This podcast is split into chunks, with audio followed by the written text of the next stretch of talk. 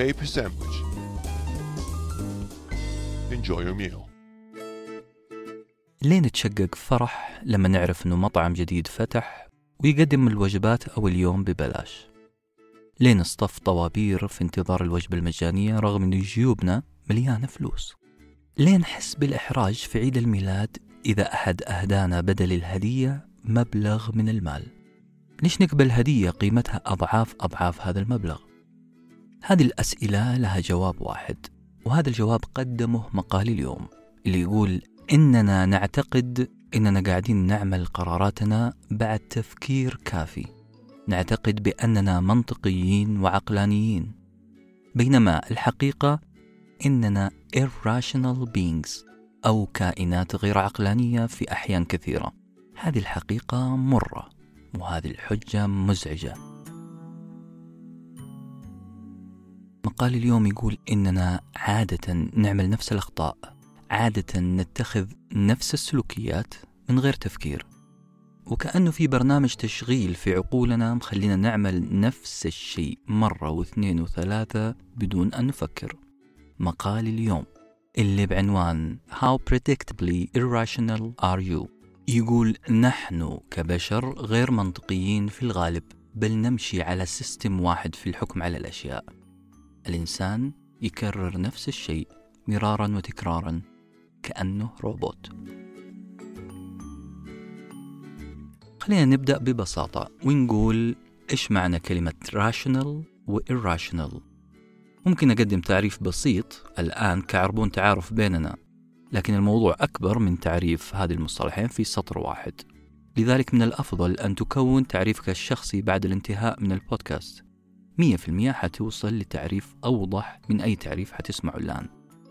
ببساطة rational معناها عقلاني أو شخص يمشي على المنطق والعقل والتفكير ليحكم على الأشياء. irrational عاطفي حماسي حدسي يعتمد على الفطرة أكثر من العقل. الشاهد هنا واللي المقال قاعد يحاول يقوله لنا إننا كبشر نعتقد بأننا rational. نعتقد بأننا عقلانيين بينما نحن irrational عاطفيين حدسيين. والأسوأ إنه سهل خداعنا بترك بسيط. بداية غير مطمئنة أنا عارف Let's go on على أي حال. عندك ولد صغير أنتم جالسين في المطعم وتتمنى إنه يطلب عصير طازة. حتجيه بكل حب أبوي كبير. وتقول له إيش تبغى تشرب؟ إذا شغلت حواجبك وقعدت تحركها مع ابتسامة مصطنعة تحاول أن تلفت نظر ولدك لعصير التفاح أو البرتقال فأنا أبشرك وعن خبرة أنه ولدك حيقول لك أبغى بيبسي. لذلك التربويين يقولوا لك غير طريقة سؤالك وخليها خيارين فقط زي يا ولدي يا حبيبي. تشرب عصير برتقال ولا تفاح؟ أنت وضعت الولد الآن أمام خيارين أحلاهما مر. حيختار المر بدل الأكثر مرارة يعني من وجهة نظره حيقول إما تفاح أو برتقال. هذه خدعة بسيطة قد تكون قد ابتسمت عشانها. خدعة بسيطة لطفل صغير لكن المسألة أكبر من كذا. المسألة أنه إحنا بنتعرض لخدع مشابهة كل يوم وهذه الخدع للأسف بتمشي علينا زي السلام عليكم. خلينا ناخذ مثال واثنين وثلاثة. دان آرلي اللي ألف هذا المقال واللي اختار له عنوان مستفز شوية. العنوان يقول لأي درجة أنت كائن لا عقلاني سهل التوقع؟ هذا المؤلف أعطانا أمثلة على اللا عقلانية اللي نعيشها ليل نهار. بصراحة هو أثبتها معمليا. كيف أثبتها معمليا؟ لما عمل تجربة مع مجموعة من المرضى. أعطى مجموعة من المرضى حبوب لخفض الآلام بين كيلرز وقالوا لهم وطبعا اللي قالوه الآن هو جزء من الخدعة. قالوا لهم بأنه سعر الحبة الواحدة دولار تقريبا. بعد فترة أعطوهم نفس الحبوب لكن هذه المرة قالوا لهم بأنه سعرها بنس واحد فقط. النتيجة كانت أن مجموعة كبيرة من المشتركين عبروا عن إحساسهم بتحسن كبير لما أخذوا العلاج الأغلى سعرا. ليه؟ لأننا بخصوص صحتنا ما عندنا مشكلة ندفع أكثر. لأنه زي ما يقول المثل الغالي ثمنه فيه. الحبوب الغالية في نظرنا وفي حدسنا. هي أفضل وأكثر فاعلية. لكن للأسف الحقيقة هي أن الحبوب الغالية والرخيصة في هذه التجربة كانت مجرد فيتامين سي. الشاهد هنا أننا بنتخذ قراراتنا أحيانا بطريقة الحدس. العلاج الأغلى ثمنا هو الأكثر فعالية. فضيحة القرن في أمريكا كانت عام 2001 لما أفلست شركة آرنون هي واحدة من أكبر شركات الطاقة في أمريكا. كان السبب في إفلاسها هو التلاعب في الأوراق المالية اختلاسات تزوير خداع على جميع المستويات. بدأ علماء النفس يتساءلوا ليه الإنسان سهل أن يسرق رغم أن الكل يدعي بأنه أمين وشريف؟ أمريكا لوحدها كشفت أن تكاليف السرقات والاختلاسات في سوق العمل وصلت 600 مليار. ستة جنبها تسعة أصفار. ولا زال الجميع يدعي بالشرف والأمانة. الكاتب يقول كلام مضحك لكن حيفتح عيننا على نقطة غريبة. يقول لما يتم تشجيع الناس أو إغراءهم على السرقة فالغالبية العظمى ستسرق لكنها ستسرق القليل فقط. نعم الناس تفضل أن تسرق القليل. الناس تحب تفاصل تحب تعمل كومبرومايز حتى في السرقة. الناس يفضلون سرقة القليل لأن القليل راح يبقي شوية شعور بالأمانة.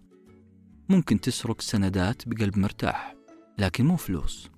ممكن تتلاعب في الأسهم وتلهف مبالغ جيدة فقط لأنه يدك ما امتدت على نقود ورقية حقيقية.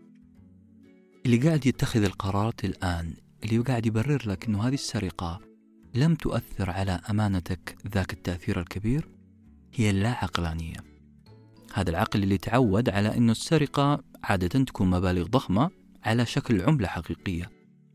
أما التزوير والاختلاس وإتلاف المال العام والأسهم فدمها مهدر. بقايا الضمير اللي داخلنا خلى الناس تدخل عالم السرقة من الباب الخلفي باب الغش الخداع والتزوير. بقايا الضمير هذه أفسدت علينا متعة السرقات الضخمة. في مقولة طريفة لمحمد الرطيان ممكن تشرح هذا الوضع وتقول الضمير ما يوقفك عن الجريمة فقط هو يعكر عليك متعة الجريمة. خلونا من الغش والسرقة وإهدار المال العام. نروح منطقة أجمل شوية المواعيد الغرامية. مواقع التعارف لإنشاء علاقات غرامية منتشرة جدا في أمريكا وأوروبا. في فريق بحث عمل تجربة جميلة بأنه قدم صورتين لمجموعة بنات. الصورة الأولى لشخص اسمه جون والصورة الثانية لشخص اسمه مايك. طلبوا من البنات إنهم يختاروا من الصورتين من هو أكثر جاذبية فيهم ومين ممكن أن يتعرفوا عليه من هذول الشخصين. كان البنات عادة يختاروا مرة مايك ومرة جون. لكن اسمع التجربة الحقيقية والقوية. التجربة الحقيقية بدأت لما الفريق أخذ نصف عينة من البنات المشاركات. نصف العينة قدموا لهم ثلاث صور. صورة المايك صورة الجون وصورة ثالثة لمايك برضو لكنها مشوهة شوية بالفوتوشوب. وطلبوهم اختاروا من هو الشخص اللي ممكن تتعرفوا عليه. الآن أبغاك عزيزي المستمع عزيزتي المستمعة أن تخمن الغالبية العظمى من المشاركات. اختاروا صورة مين؟ مين اختاروه كأكثر صورة جذابة وتستاهل المواعدة؟ ما حأعطيك فرصة طويلة. نصف العين الأولى اختارت مايك صورة مايك الطبيعية من غير تشويه. نعم البنات تركوا صورة جون وتركوا صورة مايك المشوهة. اختاروا مايك الطبيعي.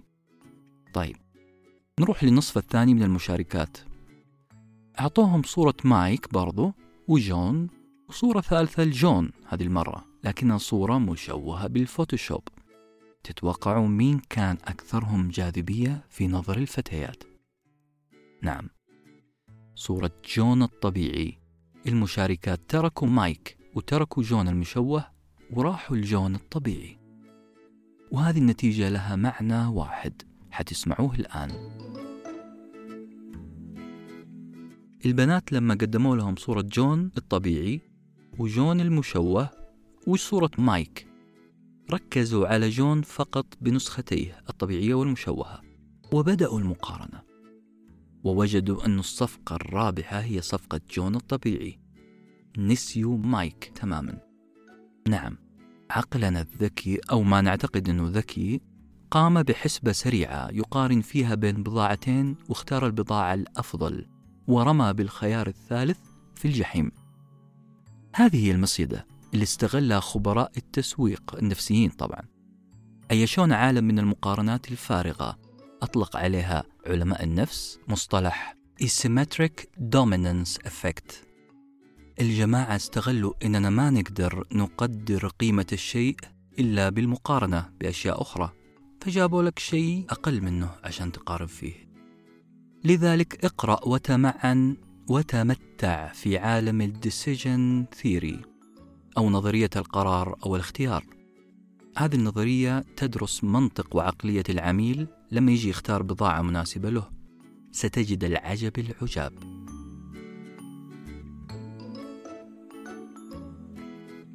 ما حنتكلم أكثر.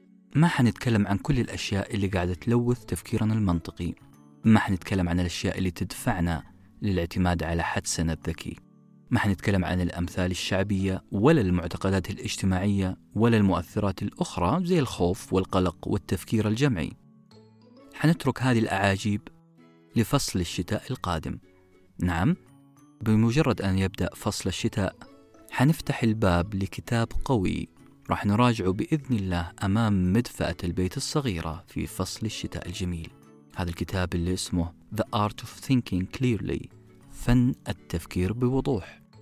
هذا الكتاب حيقدم لك جملة كبيرة من أخطائنا المنطقية ولتثبت أننا بدون أن نترقى سنبقى كائنات لا عقلانية. وقبل ما نودعكم الآن حنترك لكم هدية بسيطة. هذه الهدية عبارة عن فيلم وثائقي ندعوكم لمشاهدته. هذا الفيلم يعرفك بخطورة اللاعقلانية ودورها في صناعة الرأي العام العالمي والأمريكي بشكل خاص. شاهدوا فيلم عظيم اسمه The Century of the Self وحتدعوا لي. نكتفي بهذا القدر على أمل أن تقضوا أمسية عقلانية بحتة مع من تحبون. في حفظ الله.